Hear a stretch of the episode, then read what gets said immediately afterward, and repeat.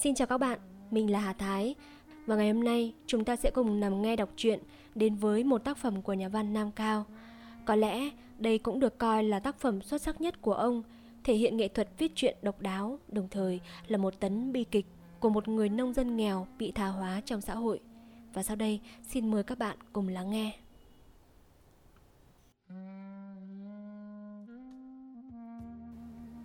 Hắn vừa đi vừa chửi, bao giờ cũng thế, cứ rượu xong là hắn chửi Bắt đầu chửi trời. Có hề gì Trời có của riêng nhà nào? Rồi hắn chửi đời Thế cũng chẳng sao Đời là tất cả Nhưng cũng chẳng là ai.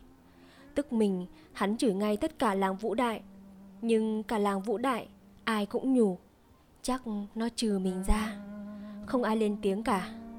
Tức thật Ồ thế này thì tức thật Tức chết đi được mất. Đã thế, hắn phải chửi cha đứa nào không chửi nhau với hắn. Nhưng cũng không ai ra điều. Mẹ kiếp, thế thì có phí rượu không? Thế thì có khổ hắn không? Không biết đứa chết mẹ nào đẻ ra thân hắn cho hắn khổ đến nông nỗi này. À ha, phải đấy, hắn cứ thế mà chửi. Hắn chửi đứa chết mẹ nào đẻ ra thân hắn, đẻ ra cái thằng chí phèo. Mà có trời biết, hắn không biết, cả làng vũ đại cũng không ai biết.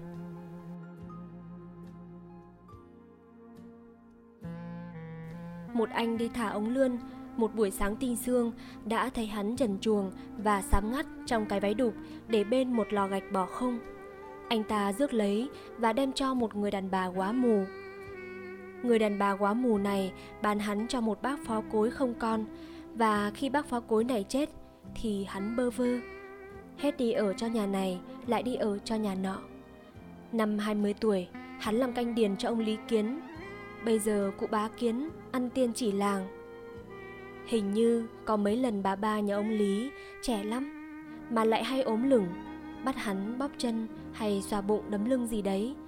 Người ta bảo ông Lý gia đình thì hách dịch, Cả làng phải sợ, Mà về nhà phải sợ cái bà ba còn trẻ này. Người bà ấy phúc pháp Má bà ấy hay hay, Má ông Lý thì hay đau lưng lắm. Người có bệnh đau lưng thì hay sợ vợ mà chúa đời là khỏe ghen. Có người bảo ông Lý ghen anh canh điền khỏe mạnh mà sợ bà ba không dám nói. Có người thì bảo anh canh điền ấy được bà ba quyền thu quyền bổ trong nhà, tiền cẩn nên lấy trộm tiền trộm thóc nhiều. Mỗi người nói một cách, chẳng biết đâu mà lần. Chỉ biết một hôm, Chí bị giải huyện rồi nghe đâu phải đi tù. Không biết tù mấy năm, nhưng hắn đi biệt tâm 7, 8 năm rồi một hôm, hắn lại lù lù ở đâu lần về? Hắn về lần này trông khác hẳn. Mới đầu, chẳng ai biết hắn là ai. Trông đặc như thằng sáng cá. Cái đầu thì chọc lốc Cái răng cạo trắng hớn, Cái mặt thì đen mà rất cương cương. Hai mắt gườm gườm, trông gớm chết. Hắn mặc quần áo nái đen với cái áo tây vàng. Cái ngực phanh đầy những nét chạm trổ rồng phượng Với một ông tướng cầm trì. Cả hai cánh tay cũng thế chồng gớm chết Hắn về hôm trước, hôm sau đã thấy ngồi ở chợ uống rượu với thịt chó, suốt từ trưa đến xế chiều. Rồi say khướt, hắn xách một vỏ chai đến cổng nhà bá kiến, gọi tận tên tục ra mà chửi. Cụ bá không có nhà, thấy điệu bộ hung hăng của hắn, bà cả đùn bà hai, bà hai thúc bà ba, bà ba gọi bà tư. Nhưng kết cục, chẳng bà nào dám ra nói với hắn một vài lời phải chăng. Mắc cái, phải cái thằng liều lĩnh quá. Nó lại say rượu. Tay nó lại lăm lăm, cầm một cái vỏ chai. Mà nhà lúc ấy toàn đàn bà cả. Thôi thì cứ đóng cái cổng cho thật chặt, Rồi mặc thay cha nó. Nó chửi thì tai liền miệng đấy. Chửi thì lại nghe. Thành thử, chỉ có ba con chó giữ Với một thằng say rượu. Thật là ầm ĩ. Hàng xóm phải một bữa điếc tai, Nhưng có lẽ trong bụng thì họ hả. Xưa nay Họ mới chỉ được nghe bà cả, bà hai, bà ba, bà tư nhà cụ bá chửi người ta. Bây giờ họ mới thấy người ta chửi lại cả nhà cụ bá. Mà chửi mới sướng miệng làm sao Mới ngoa ngoắt làm sao. Họ bảo nhau Phen này cha con thằng bá kiến Đố còn dám vác mặt đi đâu nữa. Mồ mả tổ tiên đến lộn lên mất. Cũng có người hiền lành hơn bảo Phúc đời nhà nó Chắc ông Lý không có nhà. Ông Lý đây là ông Lý Cường, còn dài cụ bá nổi tiếng là hách dịch, coi người như dơm rác. Phải ông Lý Cường thử có nhà xem nào. Quả nhiên, họ nói có sai đâu. Đấy, có tiếng người sang sảng quát. Mày muốn lôi thôi gì? Cái thằng không cha không mẹ này, mày muốn lôi thôi gì? Đã bảo mà, cái tiếng quát tháo kia là tiếng Lý Cường. Lý Cường đã về, phải biết. A ha, một cái tát rất kêu. Ôi, cái gì thế này? Tiếng đấm tiếng đá nhau bình bịch. Thôi, cứ gọi là tan xương. Bỗng choàng một cái. Thôi phải rồi, hắn đập cái chai vào cột cổng. Ồ, hắn kêu, hắn vừa chửi vừa kêu làng như bị người ta cắt họng. Ồ, hắn kêu. Ôi làng nước ơi, cứu tôi với, ôi làng nước ôi. Ôi làng nước ôi, bố con thằng bá kiến nó đâm chết tôi, thằng Lý Cường nó đâm chết tôi rồi, làng nước ơi. Và họ thấy chí phèo lăn lộn dưới đất, vừa kêu, vừa lấy mảnh chai cào vào mặt. Máu ra loè loét trông gớm quá. Mấy con chó xông vào quanh hắn sủa rất hăng. Lý Cường hơi tái mặt, đứng nhìn mà cười nhạt, cười khinh bỉ. Hừ, ngỡ là gì, chẳng hóa ra nằm ăn vạ thì ra hắn định đến đây nằm ăn vạ người ta tuôn đến xem. Mấy cái ngõ tối xung quanh đùn ra biết bao là người. Thật ồn ào như chợ. Bà cả bà hai bà ba bà tư nhà cụ bá cũng vững dạ vì có anh lý cũng xưng xỉa ra chửi góp. Thật ra các bà muốn xem chí phèo ra làm sao? Không khéo nó có ý gieo vạ cho cụ ông phen này. Nhưng kìa, cụ ông đã về. Cụ cất tiếng rất sang hỏi. Cái gì mà đông như thế này? Chỗ này lại cụ, chỗ kia lại cụ. Người ta kính cẩn giãn ra và chí phèo bỗng nằm dài, không nhúc nhích, rên khe khẽ như gần chết. Thoáng nhìn qua, đã hiểu cơ sự rồi. Làm lý trưởng rồi tránh tổng, bây giờ lại đến lượt con cụ làm lý trưởng. Những việc như thế này cụ không lạ gì, cụ hãy quát mấy bà vợ đang sừng xỉa trực tân công với chồng. Các bà đi vào nhà, đàn bà chỉ lôi thôi, biết gì. Rồi quay lại bọn người làng, cụ dịu giọng hơn một chút. Cả các ông, các bà nữa, về đi thôi chứ, có gì mà xúm lại như thế này. Không ai nói gì, người ta dần dần lảng đi. Vì nể cụ bà cũng có, nhưng vì nghĩ đến sự yên ổn của mình cũng có. Người nhà quê vốn ghét lôi thôi Ai dạy gì đứng ì ra đấy Có làm sao họ chịu mình đi làm chứng Sao còn chơi lại chí phèo Và cha con cụ bá? Bây giờ cụ mới lại gần hắn, Khẽ lay và gọi. Anh Chí ơi, Sao anh lại làm ra thế? Chí phèo lim dim mắt, rên lên. Tao chỉ liều chết với bố con nhà mày đấy thôi, Nhưng tao mà chết Thì có thằng sạt nghiệp Mà còn rũ tù chưa biết chừng. Cụ bá cười nhạt, Nhưng tiếng cười giòn giã lắm. Người ta bảo cụ hơn người cũng chỉ bởi cái cười. Cái anh này nói mới hay, Ai làm gì mà anh phải chết? Đời người chứ không phải con ngoé đâu. Lại say rồi phải không? Rồi đổi giọng, cụ thân mật hỏi. Về bao giờ thế? Sao không vào nhà tôi chơi? Đi vào nhà uống nước. Thấy chị Phèo không nhúc nhích, Cụ tiếp luôn. Nào, đứng lên đi, Cứ vào đây uống nước đã. Có cái gì ta nói chuyện tử tế với nhau? Cần gì mà phải làm thanh động lên như thế? Người ngoài biết màng tiếng cả. Rồi vừa sốc trí phèo, Cụ vừa phàn nàn. Khổ quá, Giá tôi có ở nhà thì đâu đến nỗi. Ta nói chuyện với nhau, Thế nào cũng xong, Người lớn cả. Chỉ một câu chuyện với nhau là đủ. Chỉ tại thằng Lý Cường nóng tính không biết nghĩ trước nghĩ sau. Ai chứ anh với nó còn có họ kia đấy? Chí phèo chẳng biết họ hàng ra làm sao. Nhưng cũng thấy lòng nguôi nguôi. Hắn cố làm ra vẻ nặng nề ngồi lên. Cụ bá biết rằng mình đã thắng Đưa mắt nháy con một cái Cụ quát. Lý Cường đâu? Tội mày đáng chết Không bảo người ta đun nước Mau lên.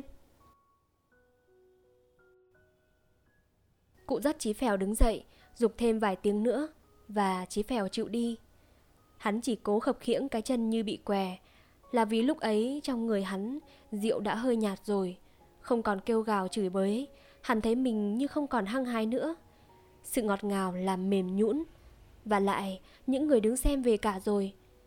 Hắn thấy hình như trơ trọi. Cái sợ cố hữu trong lòng thức dậy. Cái sợ xa xôi thuở ngày xưa. Hắn thấy quả là táo bạo. Không táo bạo mà dám gây sự với cha con ba kiến, bốn đời làm tổng lý. Và nghĩ thế, hắn thấy hắn cũng oai. Hắn làm cái ông gì ở làng này? Không vây cánh, không họ hàng thân thích, anh em không có, đến bố mẹ cũng không. Ờ thế mà cũng dám động lực chọi nhau với lý trưởng, tránh tổng, bá hộ tiên chỉ làng vũ đại, tránh hội đồng kỳ hào, huyện hào, bắc kỳ nhân dân đại biểu. Khét tiếng đến cả trong hàng huyện. Thử hỏi, đã có mặt nào trong cái làng hơn 2.000 xuất đinh này làm được thế? Kể làm rồi chết cũng là can tâm. Vậy mà không, cái cụ bá thét ra lửa ấy lại sửa nhũn, mời hắn vào nhà sơi nước. Thôi cũng hả, đã xử nhũn thì hắn vào. Nhưng bỗng hắn lại hơi ngần ngại. Biết đâu cái lão cáo già này, nó lại trả lừa hắn vào nhà rồi lôi thôi. Ồ, mà thật có thể như thế lắm. Này, nó hãy lôi ngay mấy cái mâm, cái nồi hay đồ vàng, đồ bạc ra khoác vào cổ hắn, rồi cho vợ hắn ra kêu làng lên, rồi cột cổ hắn vào, trần cho một trận om xương, rồi vu cho hắn là ăn cướp thì sao? Cái thằng ba kiến này, già đời đục khoét, còn đớn cái nước gì mà chịu lép vế như chấu thế? Thôi, dại gì mà vào miệng cọp. Hắn cứ đứng đây này, cứ lăn ra đây này, lại kêu toáng lên xem nào. Nhưng nghĩ ngợi một tí, hắn có lăn ra kêu nữa, liệu có còn ai ra? Và lại bây giờ rượu nhạt rồi, nếu lại phải rạch mặt mấy nhát nữa thì cũng đau. Thôi cứ vào, vào thì vào, cần quái gì? Muốn đập đầu thì vào ngay nhà nó mà đập đầu còn hơn ở ngoài. Cùng lắm, nó có dở quẻ, hắn cũng chỉ đến đi ở tù. Ở tù thì hắn coi là thường. Thôi cứ vào.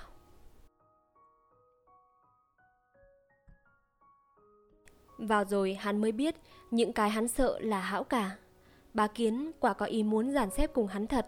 Không phải cụ đớn, chính thật cụ khôn dốc đời. Thứ nhất, sợ kẻ anh hùng. Thứ hai, sợ kẻ cố cùng liều thân. Chí phèo không làm anh hùng, nhưng nó là thằng liều lĩnh. Liều lĩnh thì ai thèm chấp. Thế nào là mềm nắn rắn buông? Cái nghề làm việc quan, nếu nhất nhất cái gì cũng đè đầu ấn cổ thì lại bán nhà đi cho sớm. Cụ vẫn bảo Lý Cường như thế đấy. Vũ Dũng như hắn mà phải làm lý trưởng là nhờ có cụ. Cụ mà chết đi rồi, chúng nó lại không cho ăn bùn. Tiếng vậy, làm tổng lý không phải dễ. Ở cái làng này, dân quá 2.000, xa phủ xa tỉnh. Kể ăn thì cũng dễ ăn, nhưng không phải là hễ mà làm lý trưởng thì cứ việc mà ngồi khoét. Hồi năm nọ, một thầy địa lý qua đây có bảo đất làng này vào cái thế quần ngư tranh thực. Vì thế mà bọn đàn anh chỉ là một đàn cá tranh mồi. Mồi thì ngon đấy, nhưng mà năm bè bảy mối, bè nào cũng muốn ăn. Ngoài mặt tử tế với nhau, nhưng thật ra trong bụng lúc nào cũng muốn cho nhau lụn bại để cưỡi lần đầu lên cổ. Ngay thằng chí phèo này đây, đến sinh sự, biết đâu lại không có thằng nào đẩy đến. Nếu cụ không chịu nhịn, làm cho to chuyện, có khi lại tốn tiền. Cái nghề quan, bám thằng có tóc, ai bám thằng chọc đầu. Bảo tù nó thì dễ rồi, nhưng bỏ tù nó cũng có ngày nó được ra. Liệu lúc ấy nó có để mình yên không chứ? Cụ phải cái vụ thằng Nam Thọ, mãi đến giờ vẫn chưa quên. Năm thọ vốn là một thằng đầu bò đầu biếu. Hồi ấy, bà Kiến mới ra làm lý trưởng.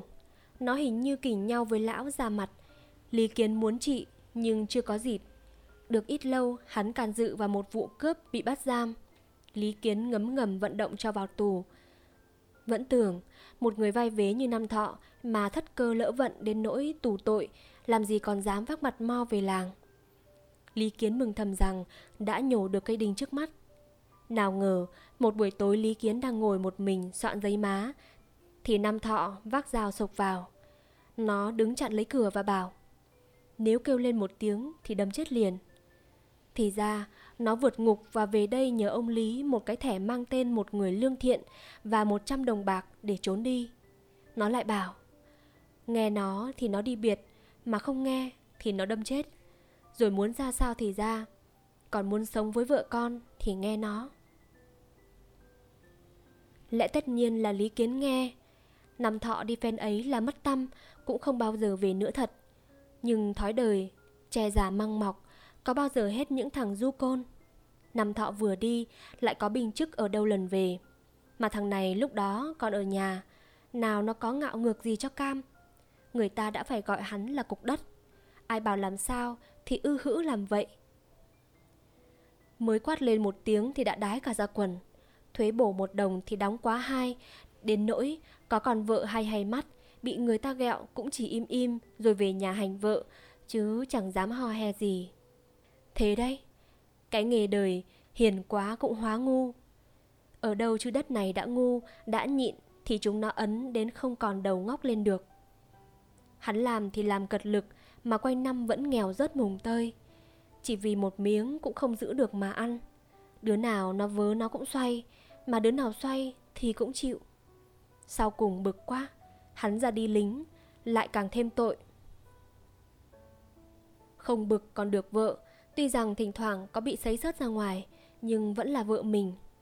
Bực thì hóa ra mất vợ. Bởi vì chị vợ ở nhà còn trẻ, Mới hai con, Cái mắt sắc như dao lại hồng hồng đôi má. Bỗng nhiên sinh ra vắng chồng, Của ngon chờ chờ ngay trước mắt, Ai mà chịu được.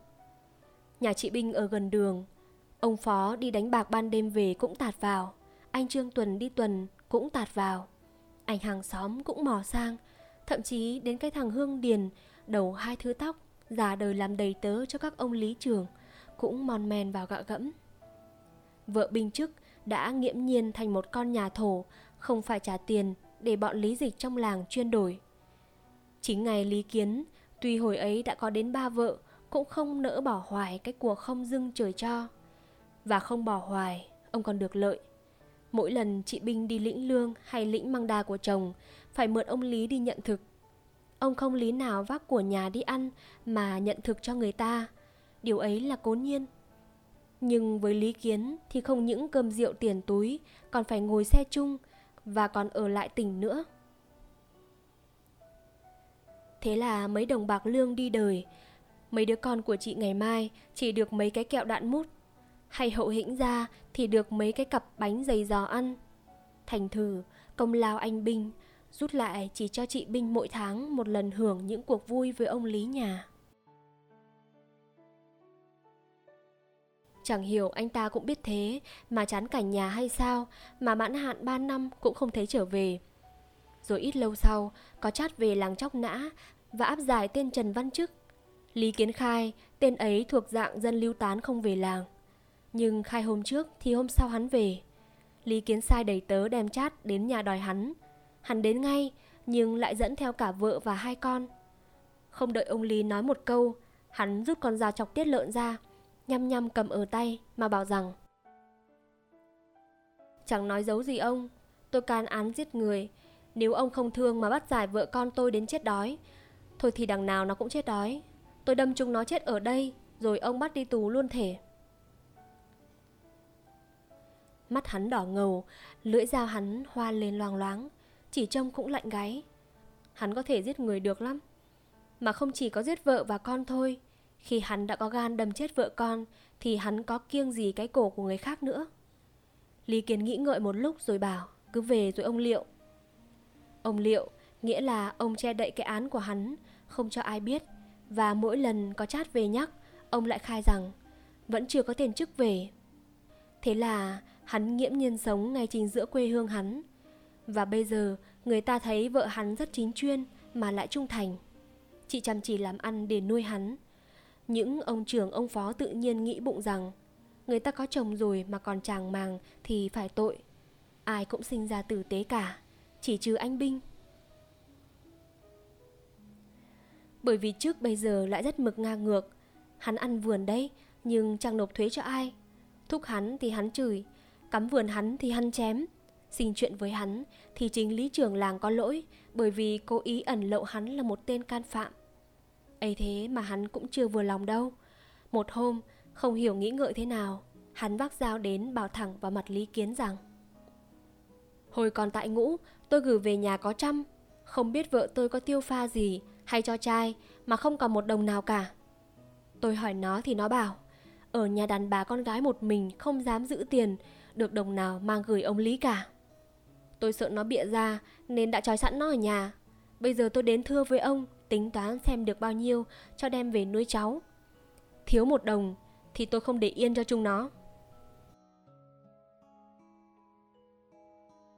Lý Kiến hiểu rằng chúng nó đây có thể bao gồm cả ông. Ông cười nhạt bảo rằng Thế này này anh Bình ạ, chị ấy gửi tôi thì quả là không có. Hắn trợn mắt lên quát. Thế thì thằng nào ăn đi? Lý Kiến vội nói lấp ngay. Thế nhưng mà anh có thiếu tiền thì cứ bảo tôi một tiếng. Chị ấy chót tiêu đi rồi thì có giết cũng chẳng ra. Lôi thôi làm gì sinh tội.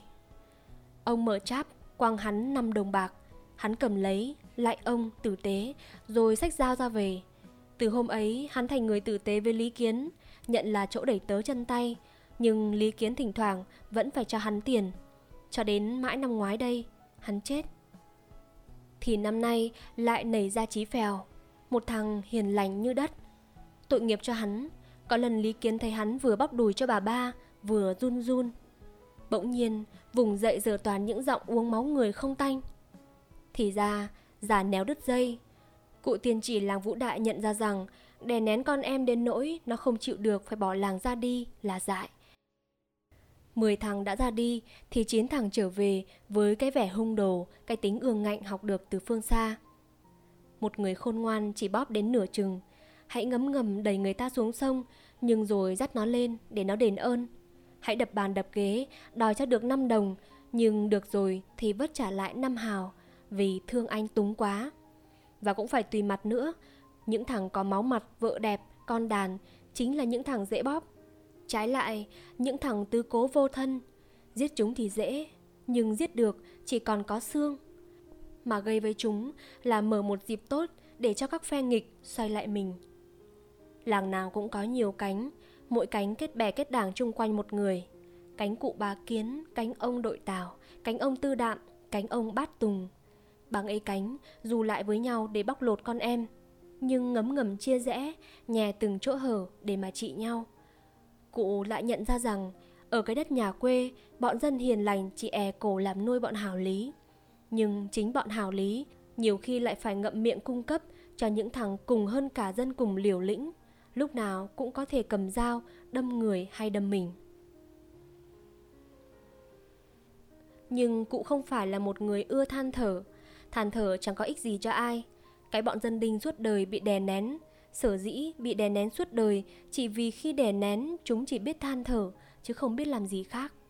Cụ bà kiến không cần than thở, chị không lợi thì cụ dùng. Cụ nghĩ bụng cũng phải có những thằng đầu bò chứ. Không có những thằng đầu bò thì lấy ai mà trị những thằng đầu bò.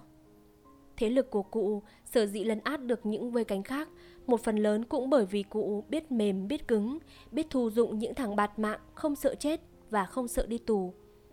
Những thằng ấy chính là những thằng được việc. Khi cần đến, chỉ cho nó dăm hào uống rượu là có thể sai nó tác hại bất cứ anh nào không nghe mình. Gặp người bướng bỉnh, đành thép thì nó lừa đốt nhà hay cho mấy lát dao. Gặp người non mặt thì nó quăng vào chai rượu lậu hay gây sự rồi lăn ra kêu làng. Có chúng nó sinh chuyện thì mới có dịp mà ăn. Nếu không thì giữa đám dân hiền lành và yên phận này, khéo lắm chỉ bóp nạn được vào vụ thuế. Thuế một năm có một lần. Nếu chỉ trông vào đấy thì bán cha đi cũng không thể đủ bù vào chỗ ba bốn nghìn bạc chạy trọt để tranh triện đồng. Vì thế, đêm hôm ấy ở nhà bà Kiến về, Chí Phèo vô cùng hả hê. Bà Kiến đã không vu vạ gì cho hắn, lại còn giết gà, mua rượu cho hắn uống, xong lại đãi thêm đồng bạc để về uống thuốc. Đồng bạc, làm gì đến thế? Hắn loạn choạng vừa đi vừa cười. Hắn chẳng cần đến ba xu. Lúc ngồi tù, hắn có học mót được mấy bài thuốc giấu. Chỉ vài nắm lá là mặt hắn đâu lại vào đấy ngay. Còn đồng bạc lại để đi uống rượu. Hắn uống được có ba hôm, hôm thứ tư, hắn trợn mắt lên, bà con mẹ hàng rượu rằng Hôm nay ông không có tiền, nhà mày bán chịu cho ông một chai, tối ông mang tiền đến trả. Mụ bán hàng rượu hơi ngần ngừ. Thế là hắn rút ra bao diêm đánh cây xòe, châm diêm lên mái nhà mụ. Mụ hoảng hốt kêu la om sòm, vội dập tắt ngọn lửa vừa mới cháy, rồi khóc khóc mếu mếu, mụ đưa chai rượu. Hắn hầm hầm chĩa vào mặt mụ bảo rằng Cái giống nhà mày không ưa nhẹ Ông mua chứ ông có xin nhà mày đâu Mày tưởng ông quỵt hở? Mày thử hỏi cả làng xem, Ông có quỵt của đứa nào bao giờ không? Ông không thiếu tiền, Ông còn gửi đằng cụ bá. Chiều này ông đi lấy về, ông trả. Mụ vừa kéo áo lên quẹt nước mũi, vừa bảo. Chúng cháu không dám chắc lép, Nhưng quả là ít vốn. Hắn quát lên. Ít vốn thì tối nay ông trả, Nhà mày đã chết ngay bây giờ hay sao? Rồi hắn xách chai ra về Hắn về cái miếu con ở bờ sông Vì vốn từ trước đến nay không có nhà Lúc đi đường, hắn đã vặn được ở nhà nào đó bốn quả chuối xanh và bốc của cô hàng xén một rúm con muối trắng. Bây giờ, hắn uống rượu với chuối xanh chấm muối trắng và thấy rằng cũng ngon. Hắn uống rượu với cái gì cũng ngon. Uống xong, hắn chùi miệng, rồi ngật ngà ngật ngưỡng đến nhà bá Kiến. Gặp ai hắn cũng bảo, hắn đến nhà cụ bà Kiến đòi nợ đây. Mới trông thấy hắn vào đến sân, bà Kiến đã biết ngay hắn đến sinh sự rồi. Cái mắt thì ngầu lên, hai chân thì đi lảo đảo, cái môi bầm lại mà run bần bật. Cũng may, hắn không cầm vỏ chai, bà Kiến cũng dõng dạc hỏi. Anh Chí đi đâu đây? Hắn chào to. Lại cô à, bẩm cụ, con đến cửa cụ để kêu cụ một việc ạ. À. Giọng hắn lè nhè và tiếng gần như méo mó, nhưng bộ điệu thì lại như hiền lành Hắn vừa gãi đầu gãi tai Vừa lại nhải. Bẩm cụ Từ ngày cụ bắt đi ở tù Con lại sinh thích ra đi ở tù. Bẩm có thế Con nói gian thì trời chu đất diệt. Bẩm quả là đi tù sướng quá Đi ở tù còn có cơm để mà ăn. Bây giờ về làng về nước Một thước đất cắm rùi không có Chả làm gì nên ăn. Bẩm cụ Con lại đến kêu cụ Cụ lại cho con đi tù. Cụ bá quát, Bắt đầu bao giờ cụ cũng quát Để thử dây thần kinh của người. Anh này lại say khướt rồi. Hắn xông lại gần, Đảo ngược mắt, giơ tay lên nửa chừng. Bẩm không ạ, Thật bẩm là không say, Con đến xin cụ cho con đi tù, Mà nếu không được thì... Thì thưa cụ... Hắn móc đủ mọi túi Để tìm một cái gì Hắn dơ ra đó là một con dao nhỏ, nhưng rất sắc. Hắn nghiến răng nói tiếp. Vâng, bẩm cụ không được thì con phải đâm chết dăm ba thằng, rồi cụ bắt con giải huyện. Rồi hắn cúi xuống, tần mần gọt cạnh cái bàn lim. Cụ bá cười khanh khách. Cụ vẫn tự phụ hơn đời cái cười Tào Tháo ấy. Cụ đứng lên vỗ vai mà bảo rằng Anh bứa lắm. Nhưng này anh Chí ạ, anh muốn đâm người cũng không khó gì. Đội tàu nó còn nợ tôi 50 đồng đấy. Anh chịu khó đến đòi cho tôi, Đòi được tự nhiên có vườn.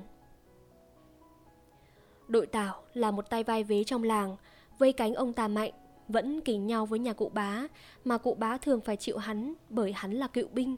Lương hưu trí nhiều, Quen thuộc nhiều, Lại ăn nói giỏi. Hắn vay cụ bá 50 đồng đã từ lâu, Bây giờ đột nhiên trở mặt vỗ tuột.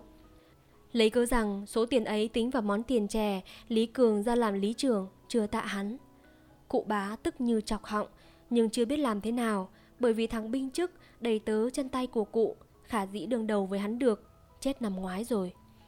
Bây giờ cụ mới lại gặp được Chí Phèo, có thể thay cho binh chức. Cụ thử nói khích xem sao, nếu nó trị được đội tảo thì tốt lắm. Nếu nó bị đội tảo trị thì cụ cũng chẳng thiệt gì, đằng nào cũng có lợi cho cụ cả. Chí Phèo nhận ngay Hắn tức khắc đến nhà đội tảo và cất tiếng chửi ngay từ đầu ngõ. Giá gặp phải hôm khác thì có án mạng lắm. Đội tảo cũng có thể đâm chém được. Chưa bao giờ chịu hàng trước cuộc giao tranh. Nhưng phúc đời cho hắn hay là cho Chí Phèo. Hôm ấy hắn ốm liệt giường, không sao nhắc mình dậy được. Có lẽ hắn cũng không biết Chí Phèo chửi hắn. Vợ hắn thấy Chí Phèo thở ra mùi rượu và biết rõ đầu đuôi món nợ, lấy 50 đồng giấu chồng đưa cho người nhà đi theo Chí Phèo. Đàn bà vốn chuộng hòa bình, họ muốn yên chuyện thì thôi, gài ngạnh làm gì cho sinh sự. Và lại bà đội cũng nghĩ rằng chồng mình đang ốm, chồng mình có nợ người ta hẳn hoi. Và năm chục đồng bạc đối với nhà mình là mấy, lôi thôi lại trả tốn đến ba lần năm chục đồng. Vì thế, Chí Phèo mới được vênh vênh ra về. Hắn thấy hắn oai thêm bậc nữa. Hắn tự đắc, anh hùng làng này, cóc có thằng nào bằng ta? Cụ bá thấy mình thắng bên địch mà không cần đến hội đồng làm biên bản, xem chừng thích chí. Cụ đưa luôn cho anh đầy tớ chân tay mới luôn 5 đồng. Anh Chí ạ, à, cả năm chục đồng này phần anh, nhưng nếu anh lấy cả thì chỉ ba hôm là hết. Vậy anh cầm lấy chỗ này uống rượu, còn để tôi bán cho anh mảnh vườn. Không có vườn đất thì làm ăn gì? Chí Phèo vâng dạ ra về. Mấy hôm sau, cụ bá bảo Lý Cường, cụ bá bảo Lý Cường cho hắn nằm xào vườn ở bãi sông cắm thuế của một người làng hôm nọ. Chí Phèo bỗng thành ra có nhà. Hồi ấy, hắn mới đâu 27 hay 28. Bây giờ thì hắn đã thành người không tuổi rồi 38 hay 39, 40 hay ngoài 40 Cái mặt hắn không trẻ cũng không già Nó không còn phải là mặt người nó là mặt của con vật lạ Nhìn mặt những con vật có bao giờ biết tuổi Cái mặt hắn vàng vàng mà lại muốn sạm màu do Nó vằn dọc vằn ngang không thứ tự Biết bao là sẹo Vết những mảnh chai của bao nhiêu lần ăn vạ kêu làng Bao nhiêu lần hắn nhớ làm sao nổi bao nhiêu việc ức hiếp, phá phách, đâm chém, mưu hại, người ta giao cho hắn làm. Những việc ấy chính là cuộc đời của hắn. Cuộc đời mà hắn cũng chả biết đã dài bao nhiêu năm rồi. Bởi vì ngay đến cái thẻ có biên tuổi hắn cũng không có. Trong sổ làng, người ta vẫn khai hắn là dân lưu tán, lâu năm không về làng. Hắn nhớ mang máng rằng có lần hắn 20 tuổi rồi hắn đi ở tù, rồi hình như hắn 25, không biết có đúng không? Bởi vì từ đấy thì đối với hắn không còn ngày tháng nữa. Bởi vì từ đấy hắn bao giờ cũng say. Những cơn say của hắn tràn cơn này qua cơn khác thành một cơn dài, mênh mông. Hắn ăn trong lúc say, ngủ trong lúc say, thức dậy vẫn còn say, đập đầu rạch mặt chửi bới, dọa nạt trong lúc say, uống rượu trong lúc say, để rồi say nữa, say vô tận. Chưa bao giờ hắn tỉnh và có lẽ hắn chưa bao giờ tỉnh táo để nhớ rằng có hắn ở đời. Có lẽ hắn cũng không biết rằng hắn là con quỷ dữ của làng Vũ Đại để tác quái cho bao nhiêu dân làng. Hắn biết đâu hắn đã phá bao cơ nghiệp, đập nát bao nhiêu cảnh yên vui, đạp đổ bao nhiêu hạnh phúc, làm chảy máu và nước mắt của bao nhiêu người lương thiện. Hắn đâu biết vì hắn làm tất cả những việc ấy trong khi người hắn say. Hắn say thì hắn làm bất cứ cái gì người ta sai hắn làm. Tất cả dân làng đều sợ hắn và tránh mặt hắn mỗi khi hắn đi qua. Vì thế cho nên hắn chửi, hay là chẳng vì cái gì hắn cũng chửi. Cứ rượu xong là hắn chửi. Hắn chửi như những người say rượu hát. Giá hắn biết hát thì có lẽ hắn không cần chửi. Khổ cho hắn và khổ cho người, hắn lại không biết hát.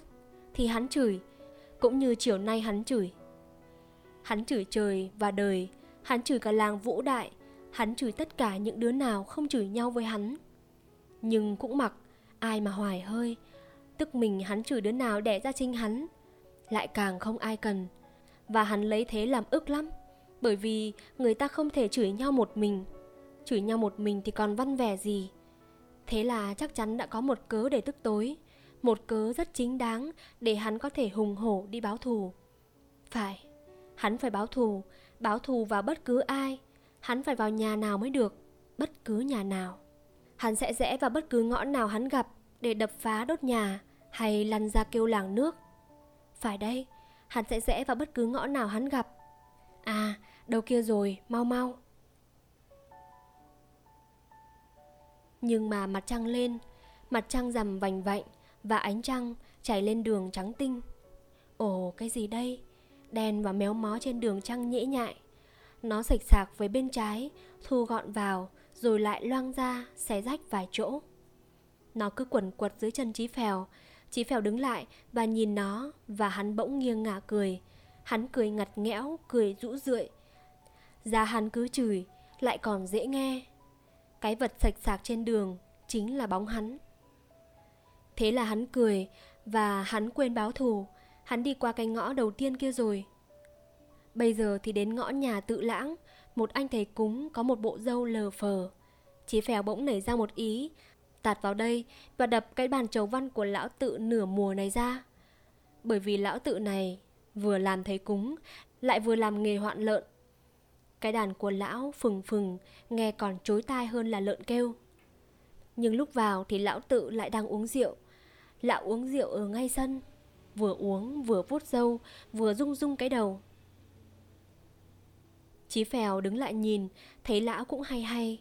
Hắn thấy tất cả những người uống rượu đều hay hay. Rồi đột nhiên hắn khát. Trời ơi sao mà khát, khát đến cháy cổ họng. Không do dự, hắn lại bên lão tự, nhắc lấy chai rượu, ngửa cổ dốc vào mồm tu. Lão tự duỗi cái cổ gà vặt lông ra, trố mắt lên nhưng không nói gì. Lưỡi lão díu lại rồi, còn nói làm sao được. Lão đã uống hết hai phần chai, còn một phần thì chí phèo tu nốt. Hắn tu có một hơi, rồi khà một cái, chép cái miệng như thòm thèm. Rồi hắn nắm lấy cái dâu lờ phờ của lão tự, nâng soi lên trăng mà cười.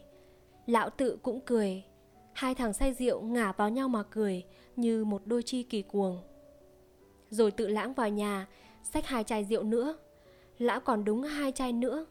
Lão mời chí phèo uống nữa, uống thật say, không cần gì. Cứ việc uống, đừng có lo ngại gì đấy. Vợ lão chết đến 7-8 năm nay rồi, con gái lão chửa hoang, bỏ lão đi. Lão chỉ có một mình, không còn vợ con nào mè nheo cả.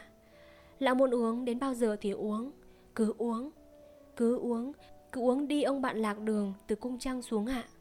Uống thật tợn, uống đến đái ra rượu thì mới thích. Nhịn uống để làm gì?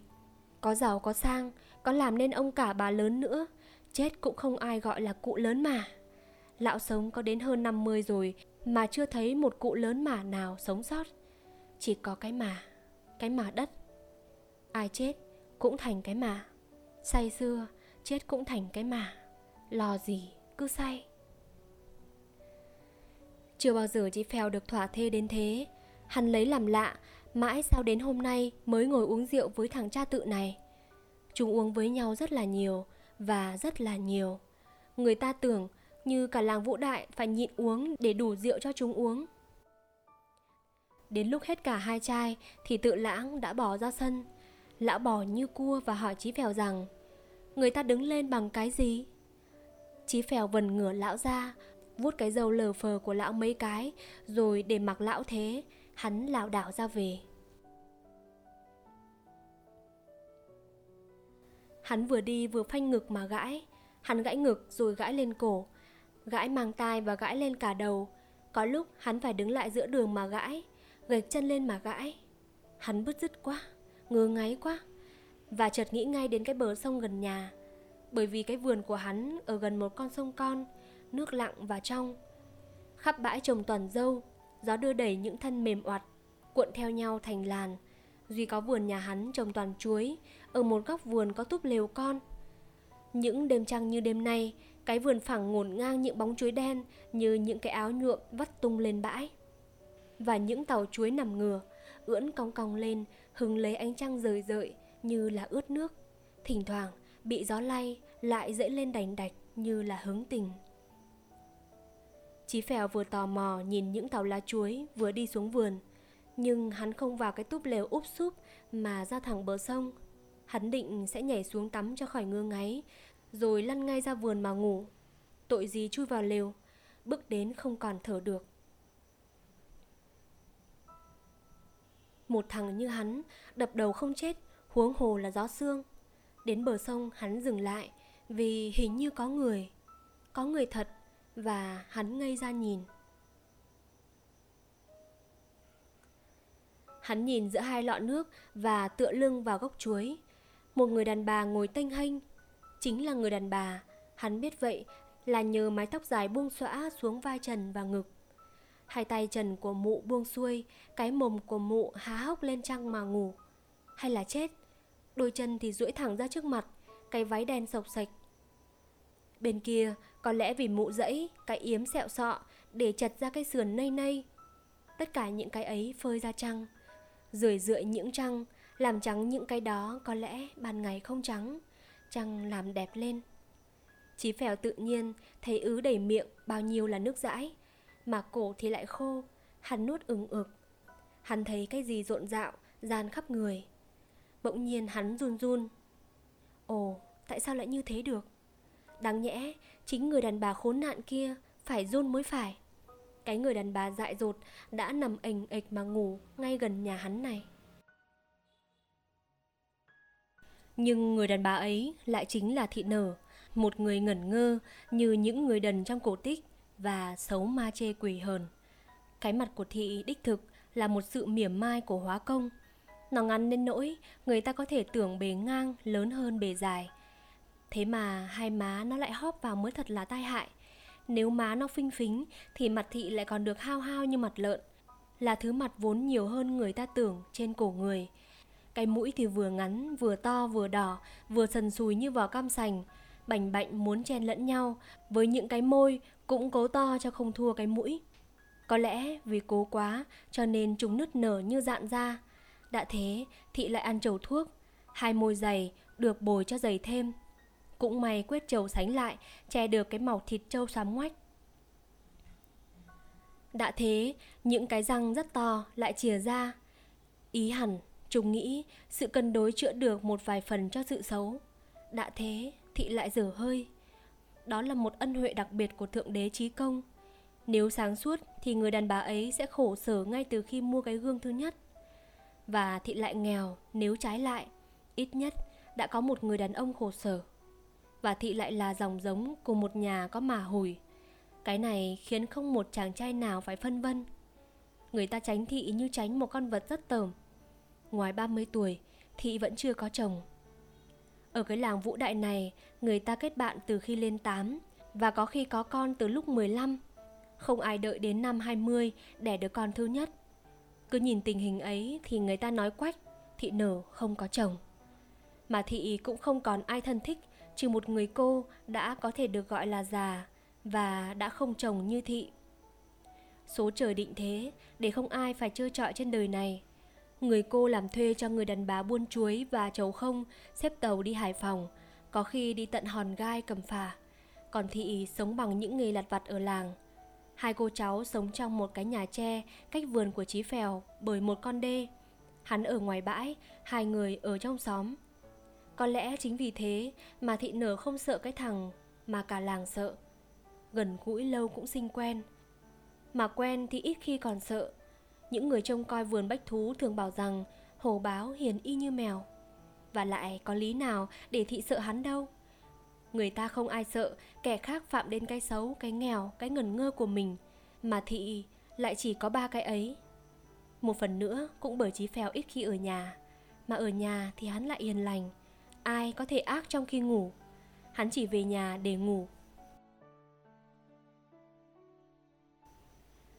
Ngày nào thị nở cũng phải qua vườn hắn hai ba lần Là vì qua vườn nhà hắn có một lối nhỏ đi ra sông Trước kia, cả xóm vẫn dùng cái ngõ ấy để ra sông tắm giặt hay kín nước.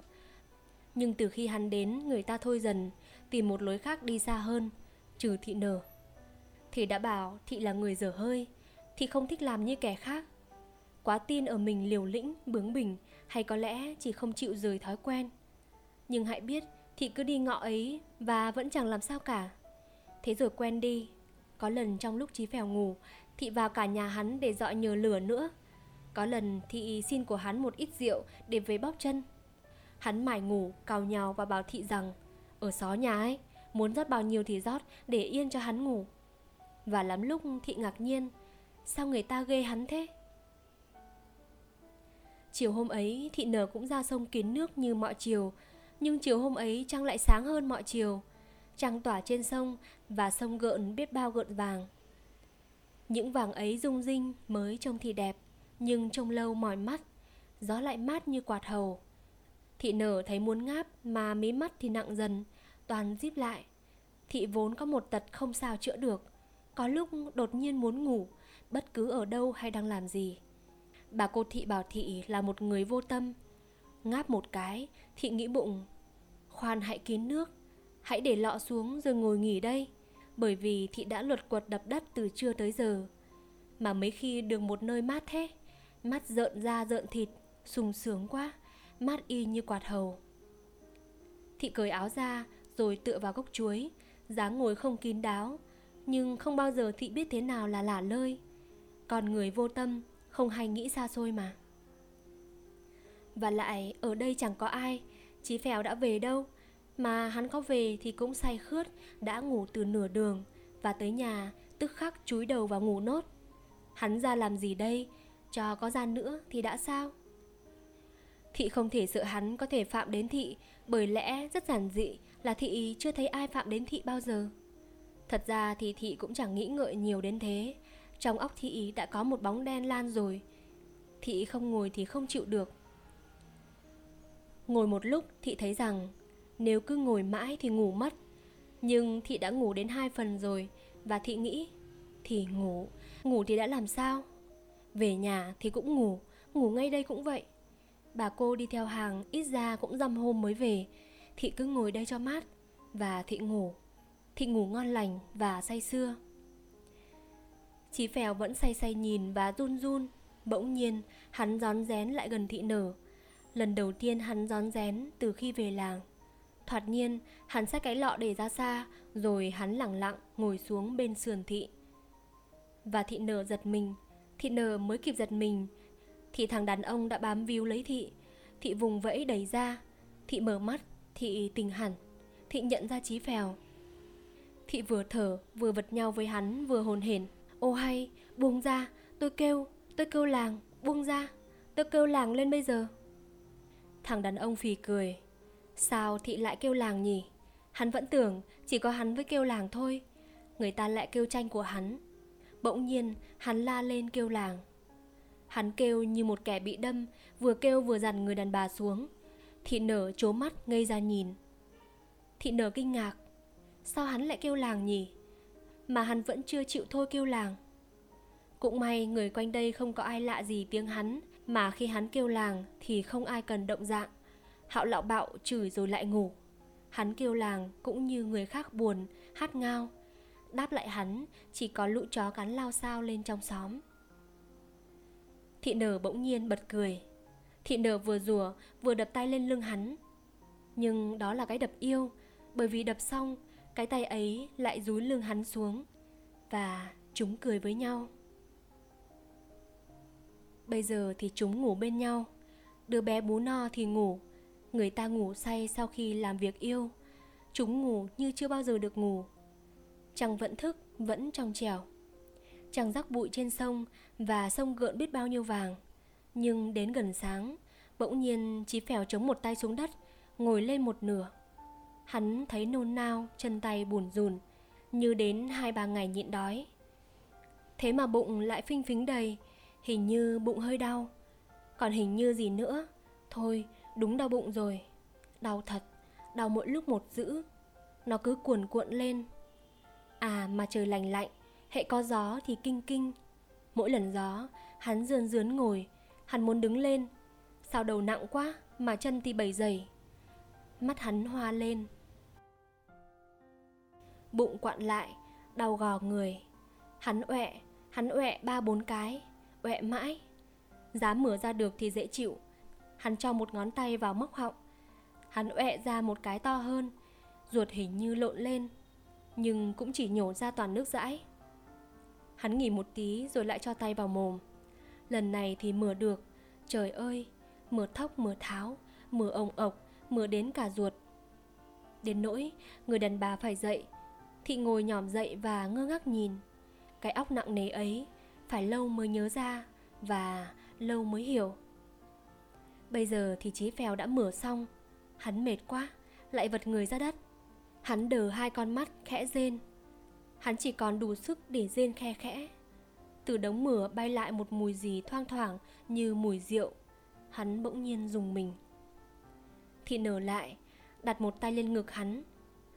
Thị suy nghĩ đến bây giờ mới xong. Thị hỏi hắn, Vừa thổ hả? Mắt hắn đảo lên nhìn thị, Nhìn một thoáng rồi lại đờ ra ngay. Đi vào nhà nhá. Hắn làm như gật đầu, Nhưng cái đầu không động đậy, chỉ có cái mí mắt là nhích thôi. Thì đứng lên. Nhưng hắn đứng lên làm sao được? Thị quàng tay vào nách hắn, đỡ cho hắn ngượng ngồi, rồi thị kéo hắn đứng lên. Hắn đu vào cổ thị, hai người lảo đảo đi về lều. Không có giường, chỉ có một cái trọng tre thị để hắn nằm lên và đi nhặt nhạnh tất cả những manh chiếu rách, đắp lên cho hắn. Hắn hét rên, Hình như hắn ngủ. Thị cũng lim dim trực ngủ. Nhưng trong nhà nhiều muỗi quá, Muỗi nhắc cho Thị cái áo quên ngoài vườn. Thị ra vườn, Đôi lọ nhắc cho Thị việc đi kín nước. Thị mải mốt mặc áo kín nước, Rồi xách đôi lọ nước đi về nhà. Trăng chưa lặn, Không chừng trời còn khuya, Thị định lên giường ngủ. Nhưng nhớ lại việc lạ lùng tối qua, Thị cười. Thị thấy không buồn ngủ Và thị cứ lăn ra lăn vào. Khi Chí Phèo mở mắt Thì trời đã sáng lâu, Mặt trời chắc đã lên cao Và nắng bên ngoài chắc là rực rỡ. Cứ nghe chim ríu rít bên ngoài là đủ biết. Nhưng trong cái lều ẩm thấp Vẫn chỉ hơi tờ mờ. Ở đây, người ta thấy chiều lúc xế trưa Và gặp đêm thì bên ngoài trời vẫn sáng. Chưa bao giờ Chí Phèo nhận thấy thế Bởi chưa bao giờ hết say. Nhưng bây giờ thì hắn tỉnh Hắn bâng khuâng như tỉnh dậy. Hắn thấy miệng đắng, lòng mơ hồ buồn. Người thì buồn rùn, chân tay không buồn nhấc. Hay là đói rượu Hắn hơi dùng mình. Ruột gan lại nôn nao lên một tí. Hắn sợ rượu cũng như người ốm sợ cơm. Tiếng chim hót ngoài kia vui vẻ quá. Có tiếng cười nói của những người đi chợ. Anh thuyền trài gõ mái chèo đuổi cá. Những tiếng quen thuộc ấy, hôm nào chả có. Nhưng hôm nay, hắn mới nghe thấy, Chao ôi là buồn. Vải hôm nay bán mấy? Kém ba xu gì ạ? Thế thì còn ăn thua gì? Thật thế đấy, Nhưng chẳng lẽ rằng lại chơi?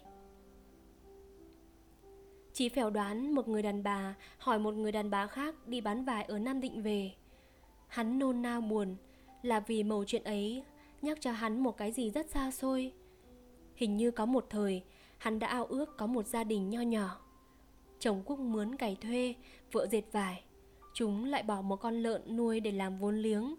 Khá già thì mua dăm ba xào ruộng làm. Tỉnh dậy, hắn thấy già mà vẫn còn cô độc, buồn thay cho đời.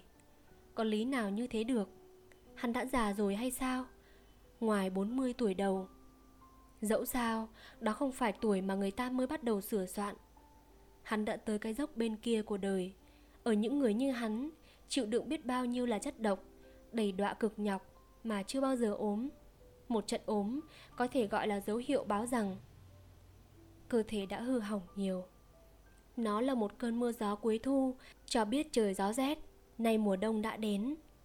Chí phèo hình như đã trông thấy trước tuổi già của hắn, Đói rét và ốm đau và cô độc. Cái này còn đáng sợ hơn đói rét và ốm đau. Cũng may thị nở vào. Nếu thị không vào, cứ để hắn vẩn vơ mãi, Thì đến khóc được mất. Thị vào cắp một cái rổ, Trong có một nồi gì đậy vung. Đó là một nồi cháo hành còn nóng nguyên. Là vì lúc còn đêm, Thị chằn chọc một lát, Thị bỗng nhiên nghĩ rằng, cái thằng liều lĩnh ấy, Kể ra thì đáng thương. Còn gì đáng thương bằng đau ốm Mà nằm còng queo một mình. Giá thử đêm qua không có thị, Thì hắn chết. Thị kiêu ngạo vì đã cứu sống một người. Thị thấy như yêu hắn, Đó là một cái lòng yêu Của một người làm ơn, Nhưng cũng có cả lòng yêu Của một người chịu ơn. Một người như thị nở, Càng không thể quên được, Cho nên thị nghĩ, Mình bỏ hắn lúc này cũng bạc. Dẫu sao cũng đã ăn nằm với nhau. Ăn nằm với nhau như vợ chồng. Tiếng vợ chồng thấy ngượng ngượng mà thinh thích. Đó vẫn là điều mong muốn âm thầm của con người khốn nạn ấy chăng? Hay sự khoái lạc của xác thịt đã làm nổi dậy những tính tình mà thị chưa bao giờ biết? Chỉ biết rằng thị muốn gặp chí phèo. Gặp hắn mà nhắc lại chuyện đêm qua thì chắc buồn cười lắm. Gớm. Sao lại có thứ người đâu mà lì quá thế? Người ta ngồi đấy Mà dám sắn lăn vào ngay đó. Nó chẳng ngang ngược Mà người ta kêu bé, Nó lại làm to hơn. Mà kể thì cũng ngủ ngờ. Cái thằng trời đánh không chết ấy, Nó còn sợ ai mà hòng kêu. Nhưng mà đáng kiếp, Thổ trận ấy là phải biết, Cứ gọi là hôm nay nhọc đừ. Phải cho hắn ăn một tí gì mới được. Đang ốm thế Thì chỉ có cháo hành ra được mồ hôi thì là nhẹ nhõm người ngay đó mà. Thế là vừa sáng, Thị đã chạy đi tìm gạo, Hành thì nhà thị may lại còn. Thị nấu bỏ vào cái rổ, Mang ra cho trí phèo. Thằng này rất ngạc nhiên, Hết ngạc nhiên thì hắn thấy mắt mình hình như ươn ướt, Bởi vì lần này là lần thứ nhất hắn được một người đàn bà cho. Xưa nay, nào hắn có thấy ai tự nhiên cho cái gì, Hắn vẫn phải dọa nạt hay giật cướp. Hắn phải làm người ta sợ. Hắn nhìn bát cháo bốc khói mà bâng khuâng. Thị nở thì chỉ nhìn trộm hắn, Rồi lại toe toét cười. Chồng thị, thế mà có duyên. Tình yêu làm cho có duyên. Hắn vừa thấy vui, lại vừa buồn. Và một cái gì nữa, giống như là ăn năn. Cũng có thể như thế lắm. Người ta hay ăn năn hối hận về tội ác Khi không còn đủ sức để ác nữa. Thị nở dục hắn ăn nóng. Hắn cầm lấy bát cháo đưa lên mồm. Trời ơi, cháo mới thơm làm sao? Chỉ khói sông vào mũi cũng đủ làm người nhẹ nhõm. Hắn hút một hút và nhận ra rằng Những người suốt đời không ăn cháo hành Không biết rằng cháo rất ngon. Nhưng sao lại mãi đến bây giờ Hắn mới nếm vị mùi cháo? Hắn tự hỏi rồi lại tự trả lời Vì có ai nấu cho ăn đâu? Mà còn ai nấu cho mà ăn nữa.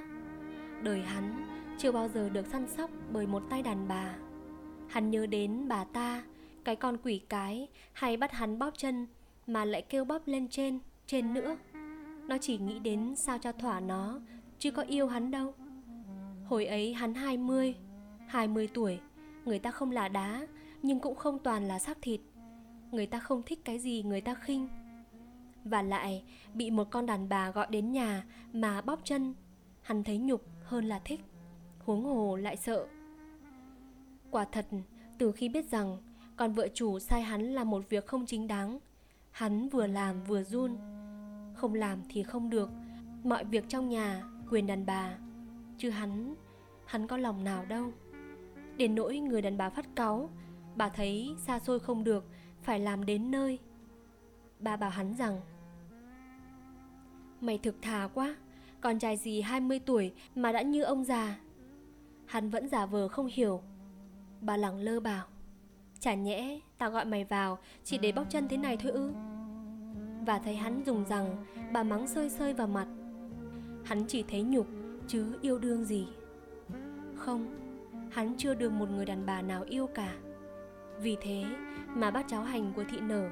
Làm hắn suy nghĩ nhiều. Hắn có thể tìm bạn được. Sao lại chỉ gây kẻ thù? Bát cháo húp xong rồi Thị nở đỡ lấy bát cháo Và múc thêm bát nữa. Hắn thấy mình vã bao nhiêu mồ hôi. Mồ hôi chảy ra trên đầu, trên mặt Những giọt to như giọt nước. Hắn đưa tay quệt ngang một cái Quệt mũi, cười rồi lại ăn. Hắn càng ăn Mồ hôi lại càng nhiều. Thị nở nhìn hắn, lắc đầu thương hại. Hắn thấy lòng thành trẻ con, Hắn muốn làm nũng với thị Như với mẹ. Ôi, sao mà hắn hiền. Ai dám bảo đó là thằng Chí Phèo, Vẫn đập đầu rạch mặt mà đâm chém người. Đó là cái bản tính của hắn, Ngày thường bị lấp đi. Hay trận ốm, Thay đổi hẳn về sinh lý, Cũng thay đổi cả tâm lý nữa. Những người yếu đuối vẫn hay hiền lành. Muốn ác, phải là kẻ mạnh. Hắn đâu còn mạnh nữa. Và có lúc hắn ngẫm mình mà lo. Xưa này hắn chỉ sống bằng giật cướp và dọa nạt. Nếu không còn sức mà giật cướp, Dọa nạt nữa thì sao? Đã đành, Hắn chỉ mạnh vì liều. Nhưng hắn mơ hồ thấy rằng Sẽ có một lúc mà người ta không thể liều lĩnh được nữa. Bấy giờ mới nguy. Trời ơi, Hắn thèm lương thiện. Hắn muốn làm hòa với mọi người biết bao. Thị nở sẽ mở đường cho hắn.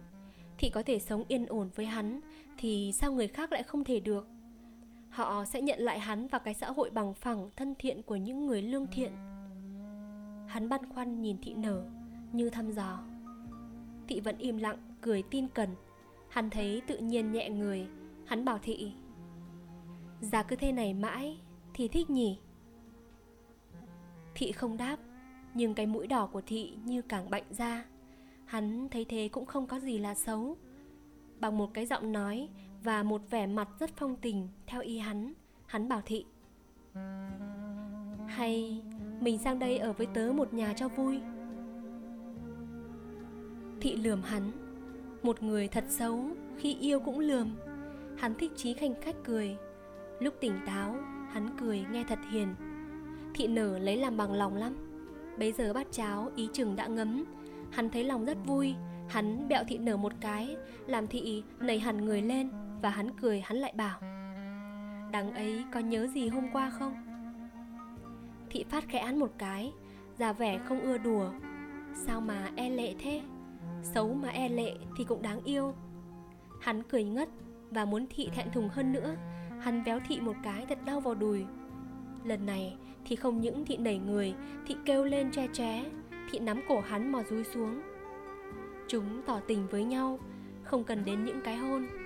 Ai lại hôn khi có những cái môi nứt nẻ như bờ ruộng vào kỳ đại hạn Và cái mặt rạch ngang dọc như mặt thớt?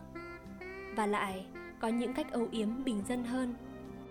Chúng cấu véo hoặc phát nhau, Thiết thực biết mấy. Chúng sẽ làm thành một cặp rất xứng đôi. Chúng cũng nhận thấy thế Và nhất định là lấy nhau. Như thế năm ngày chẵn, Thì ở nhà hắn cả ngày lẫn đêm, Trừ những lúc đi kiếm tiền. Hắn không còn kinh rượu Nhưng vẫn cố uống cho thật ít, Để cho khỏi tốn tiền. Nhưng nhất là để tỉnh táo, Để yêu nhau. Đàn bà không men như rượu, Nhưng cũng làm người say, Và hắn say thị lắm. Nhưng thị lại là người dở hơi. Đến hôm thứ sáu, Thì thị bỗng nhớ rằng Thị có một người cô ở đời. Người cô ấy nội ngày nay sẽ về. Thị nghĩ bụng. Hãy đừng yêu để hỏi cô thị đã. Thấy thị hỏi, Bà già kia bật cười. Bà tưởng cháu bà nói đùa. Nhưng chợt nhớ rằng cháu bà vốn dở hơi. Bà bỗng trở nên hoảng hốt. Bà nhục cho ông cha nhà bà. Cũng có lẽ bà tủi thân bà. Bà nghĩ đến cái đời rằng giặc của bà, Không có chồng. Bà thấy chua xót lắm. Bà uất ức. Uất ức với ai không biết, Nhưng rồi đổ cái uất ức ngay lên cháu bà. Người đàn bà đức hạnh ấy Thấy cháu bà sao mà đĩ thế, Thật khốn nạn. Ngoài 30 tuổi mà chưa chót đời, Ngoài 30 Ai đời lại còn đi lấy chồng? Ừ Mà con lấy thì lấy ai chứ? Đàn ông chết hết cả rồi hay sao? Mà lại đi đâm đầu lấy một thằng không cha. Ai đã đi lấy một thằng, Chỉ có một nghề là đi rạch mặt ăn vạ. Trời ơi, Nhục nhã ơi là nhục nhã. Hỡi ông cha nhà bà Bà gào lên như con mẹ dại. Bà xỉa sói vào mặt cái con cháu 30 tuổi Mà chưa chót đời. Bà bảo phát nó, Đã nhịn được đến bằng này tuổi Thì nhịn hẳn, Ai lại đi lấy thằng Chí Phèo? Thị nghe thấy thế mà lộn ruột. Nhưng thị biết cãi bà làm sao? Con người ấy có quyền nói thế, Bởi con người ấy 50 tuổi rồi, Còn ai lấy chồng? Thị biết cãi làm sao? Mà không cãi được thì giận dữ nổi lên đùng đùng. Thị tức lắm. Thị cần đổ cái tức ấy lên một người. Thị lon ton chạy sang nhà nhân ngãi. Thị thấy hắn đang uống rượu Và vừa uống, vừa lầm bầm chửi thị về nhà lâu. Hắn không quen đợi, Bởi phải đợi hắn lại lôi rượu mà uống cho đỡ buồn. Uống vào thì phải chửi. Quen mồm rồi. Nhưng thị làm gì mà hắn chửi?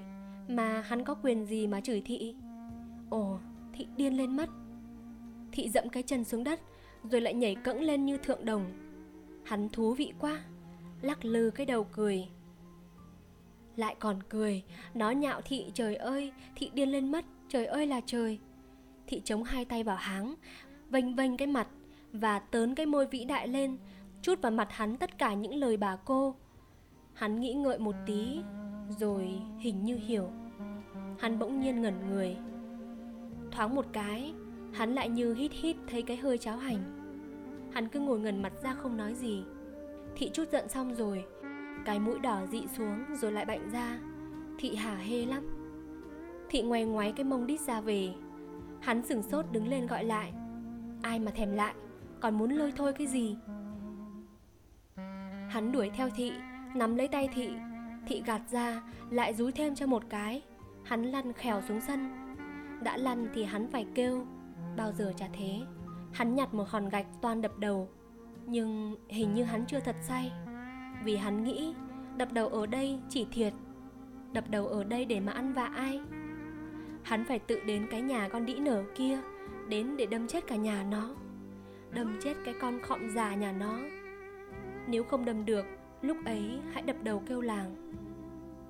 Muốn đập đầu, Phải uống thật say. Không có rượu, Lấy gì làm cho máu nó chảy? Phải uống thêm chai nữa, Và hắn uống. Nhưng tức quá, Càng uống càng tỉnh ra. Tỉnh ra Chào ơi, buồn. Hơi rượu không sạc sụa, Hắn cứ thoang thoảng thấy hơi cháo hành. Hắn ôm mặt khóc rưng rức, Rồi lại uống. Hắn ra đi với một con dao ở thắt lưng. Hắn làm nhảm. Tao phải đâm chết nó. Nhưng hắn lại cứ thẳng đường mà đi. Cái gì đã làm hắn quên rẽ vào nhà thị nở? Những thằng điên và những thằng say rượu Không bao giờ làm những cái Mà lúc ra đi chúng định làm. Trời nắng lắm Nên đường vắng. Hắn cứ đi, cứ chửi, cứ dọa giết nó Và cứ đi. Bây giờ đến ngõ nhà cụ bá. Hắn song song đi vào. Cả nhà đi làm đồng vắng, Chỉ có mình cụ bá đang nằm nghỉ trưa. Nghe tiếng hắn, Cụ thấy sao bực mình quá. Chính thật thì cụ cũng đang bực mình, Bởi vì cụ thấy đầu hơi nhức. Cụ đang muốn có một bàn tay man mát xoa cái đầu. Cũng có lẽ cụ chỉ muốn bà Tư đừng đi lâu quá thế. Đi lâu thế, không biết rằng đi đâu. Sao bà ấy còn trẻ quá? Gần 40 rồi mà trông còn phây phây. Còn phây phây quá đi nữa. Cụ năm nay đã ngoài 60 Già yếu quá, Nghĩ mà chua xót. Già thế này thì bà ấy cũng già đi cho xong. Bà ấy lại cứ trẻ, Cứ phây phây, Cứ đẹp như mới ngòi 20 tuổi. Mà sao đa tình? Nhìn thì thích, Nhưng từng tức lạ. Khác gì nhai miếng thịt bò lượt sượt khi dụng hết răng. Mắt bà, miệng bà có duyên Nhưng trông đĩ lắm. Hơi một tí là cười toe toét Tít cả mắt lại. Cái má thì hay hay Mà thấy ghét những thằng trai trẻ. Giá làm con bà không đáng Mà thấy đâu cũng đùa. Chúng đùa nhạt như nước ốc Chỉ được cái thô tục Mà gặp ai đâu cũng cười. Chẳng nghĩ đến địa vị cả Người đâu mà vô tâm. Tức lạ Cô chỉ muốn cho tất cả những thằng trai trẻ đi tù. Những lúc như thế thì một người dẫu khôn ngoan cũng không bình tĩnh được. Nhất là khi trông thấy một thằng chỉ đến bòi tiền uống rượu như chí phèo. Tuy vậy, cụ cũng móc sẵn năm hào, thả móc sẵn để tống nó đi cho chóng. Nhưng móc rồi, cụ cũng phải quát lại một câu cho nhẹ người. Chí phèo đấy hở, lè bè vừa thôi chứ, tôi không phải cái kho. Rồi ném bẹt năm hào xuống đất, cụ bảo hắn, cầm lấy mà cút đi cho rảnh rồi làm mà ăn, chứ cứ báo người ta mãi à? Hắn trợn mắt, chỉ tay vào mặt cụ. Tao không đến đây để xin Nam Hào. Thấy hắn toàn làm dữ, Cụ đành dịu giọng. Thôi, cầm lấy vậy, tôi không còn hơn. Hắn vênh cái mặt lên, Rất kiêu ngạo. Tao đã bảo là tao không đòi tiền. Giỏi, Hôm nay mới thấy anh không đòi tiền. Thế anh cần gì? Hắn dõng dạc. Tao muốn làm người lương thiện. Bá Kiến cười ha hả. Ồ, tưởng gì Tôi chỉ cần anh lương thiện cho thiên hạ nhờ. Hắn lắc đầu. Không được Ai cho tao lương thiện? Làm thế nào cho mất được những vết mảnh chai trên mặt này? Ta không thể là người lương thiện nữa Biết không? Chỉ có một cách biết không? Chỉ có một cách là Cái này biết không? Hắn rút ra xông vào. Bà Kiến ngồi nhòm dậy. Chí Phèo đã văng dao tới rồi. Bà Kiến chỉ kịp kêu một tiếng. Chí Phèo vừa chém túi bụi, Vừa kêu làng thật to. Hắn kêu làng, Không bao giờ người ta vội đến. Bởi thế, khi người ta đến Thì hắn cũng đang dậy đành đạch, Ở giữa bao nhiêu là máu tươi. Mắt hắn trợn ngược, Mồm hắn ngáp ngáp, Muốn nói, nhưng không ra tiếng. Ở cổ hắn, thỉnh thoảng, Máu vẫn còn ứ ra.